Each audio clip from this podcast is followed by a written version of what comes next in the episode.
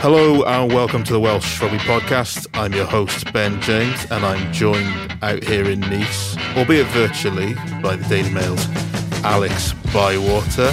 Um, we'll explain the reasons why in a little bit. Alex, how are you doing?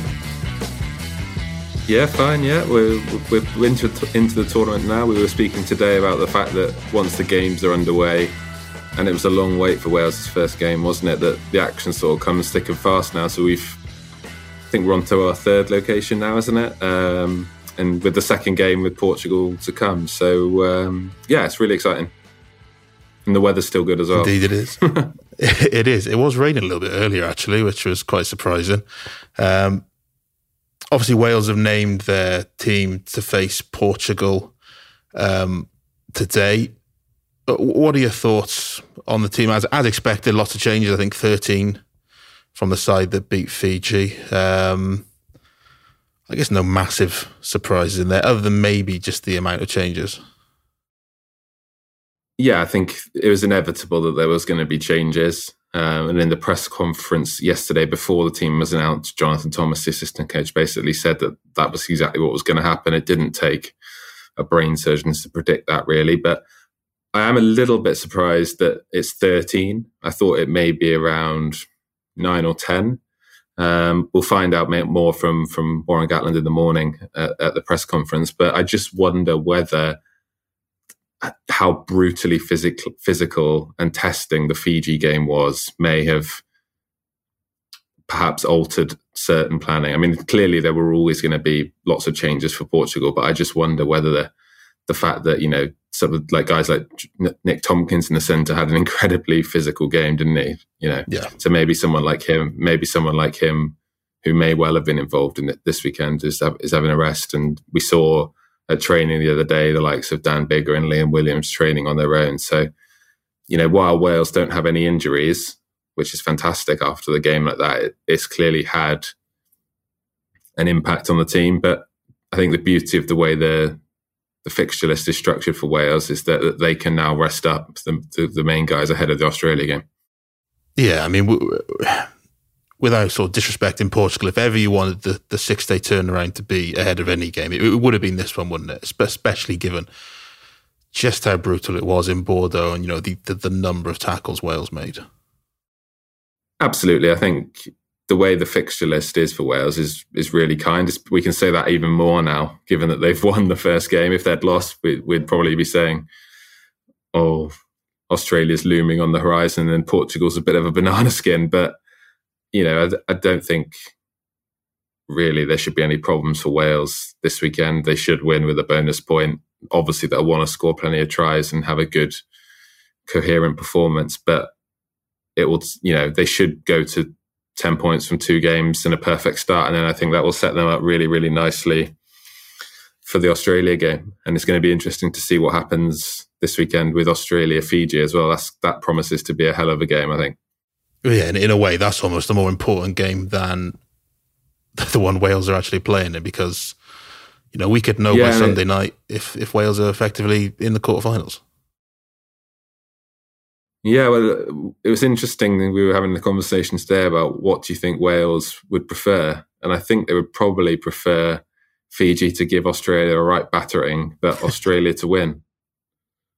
If you think about it, because if if Wales go from two from two and Australia go from two for two, they're both teams are probably in the box seat to qualify, and that would be disappointing for Fiji. But it would probably leave Wales pretty much close to qualifying, regardless of what happens against Australia. On the on the presumption, of course, that they beat Georgia. No, absolutely. I mean, even even with the sort of the five points that Wales picked up, the fact that Fiji got two just does mean that they're you know they're, they're, they're no means out of contention yet. So. Uh, Sunday's mm. going to be fascinating. Um, go, going back to the sort of the Wales team to face Portugal, I mean, there's there's probably a chance for some players to maybe play their way into that that match day squad against Australia. Um, Gareth Anscombe's getting his first minutes since I mean, I can't even think when his last game of professional rugby actually was, but it, it, you know, it's certainly the back end of last season. It's been a while, hasn't it? Yeah, and, and I think it's it's really pleasing for him. Obviously, all that he's been through in terms of his injury, missing the last World Cup, everything that he's had to um, to go through to to even be back playing rugby. I think we shouldn't we shouldn't sort of downplay the the feat that he's achieved just to be back playing professional rugby, let alone playing in a World Cup. So I think it's fantastic to see him back out there this this weekend. Um, I think Tomos Williams could put pressure on Gareth Davies uh, with a decent performance. Yeah, there's definitely a few guys. It's, it's going to be really interesting. Obviously, the, the, two players that have kept their places are Louis Rees-Zammit and Taulupe Faletau. Uh, and I think it's the right decision to play Faletau to get some, some minutes into him um, ahead of Australia. And, and, then the other thing I think is sort of you look at the front row, Nicky Smith wasn't involved against Fiji. He starts, that sort of gives him a chance to lay down a marker for the, the Australia game. But interestingly, Henry Thomas uh, isn't involved. I think he's the only member of the mm. the 33 man squad not to be involved in the first two games. I mean, given the fact that sort of Gatland plucked him from France, and you know, no one really knew that he was even eligible for Wales before this, and it, it just felt like such a left field move for Gatland to do that you you felt he already made his mind up beforehand about it. It's quite surprising mm. that he's not featured so far, isn't it? It is. We don't know if he's got an injury we don't think so. He was training. He was at training um, here in Nice at the start of the week, and the, the, only open session that we've we've had so far that we've gone along to was the media.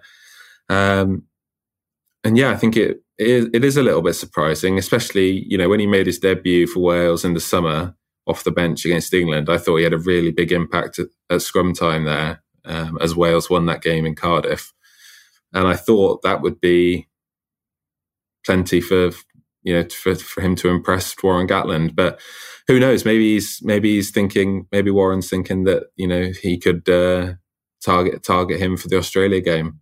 But I think Tomas Francis went really well against Fiji um, at scrum time, and then when when the two starting props came off, the wheels fell off a little bit. So. I think Tomas Francis is definitely in the frame as, as number one starter on the tight head, but like you say, I think it is a real surprise that we haven't seen Henry Thomas yet. Is it? I mean, if, if he is fit, is it a bit risky to be not featuring him in this match and then potentially sort of throwing him in to the game against the Wallabies in a World Cup? Mm, possibly, but I think the players are so fit. They've trained for so long together throughout the summer that their conditioning and their knowledge of you know the game plan, etc., should be up to up to scratch. And while we're sort of questioning, rightly to a degree, whether Thomas will be involved, I think one of the things that Wales and Warren Gatland have done for so long and been so good at is you know plan out how these tournaments are gonna are gonna work. And it, it wouldn't surprise me that Gatland would have earmarked certain players for certain games long a long time ago. And obviously, if you think about it, Wales have got Georgia to come, a fearsome scrummaging side and perhaps Thomas would start against them. So we'll have to wait and see for that. But it is surprising we haven't seen him so far, but I'm sure it's all part of Gatland's plan.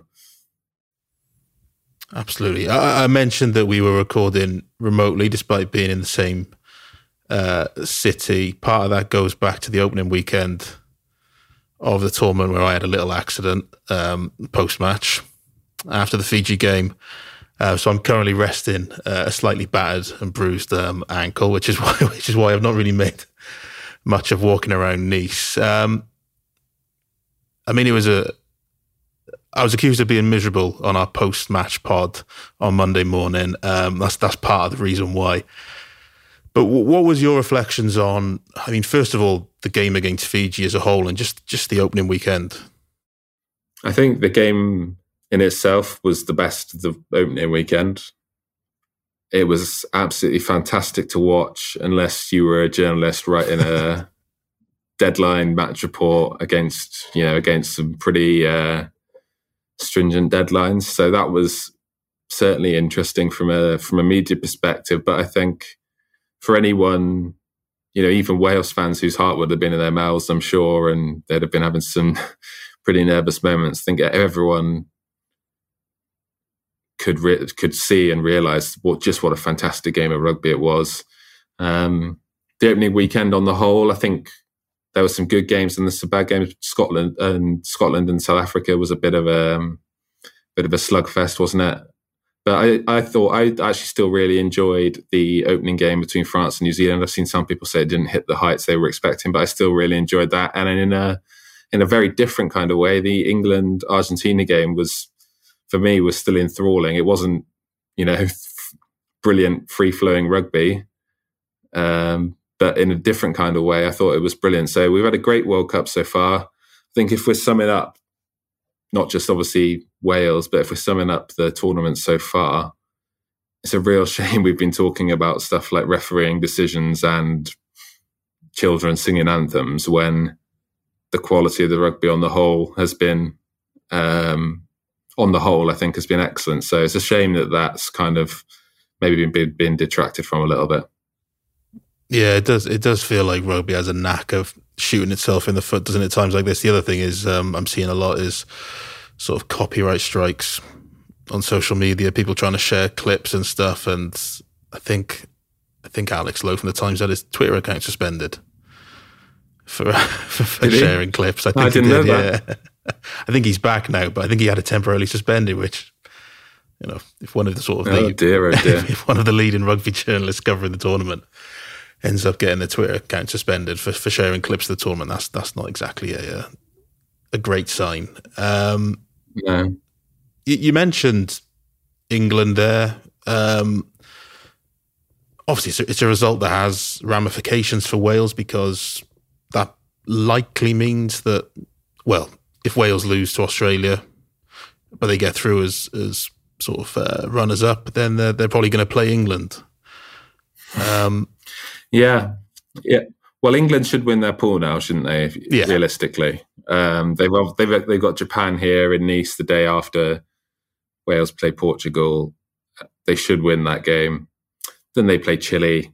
They're going to win that game, and then even if they were to lose to Samoa, which is feasible, you know, you'd imagine that they would be in the box seat to qualify. So I would be surprised if England don't win the group now. And then, like you say, it depends if Wales finish first or second. But um, it's really tempting, isn't it, to look after the first round of matches to go, oh well, you know, this is how the quarterfinals are probably going to look now, and you know, we could do that to the cows come home. But I think there'll definitely be a couple more upsets that will make us doubt certain things between between now and the end of the pool stages.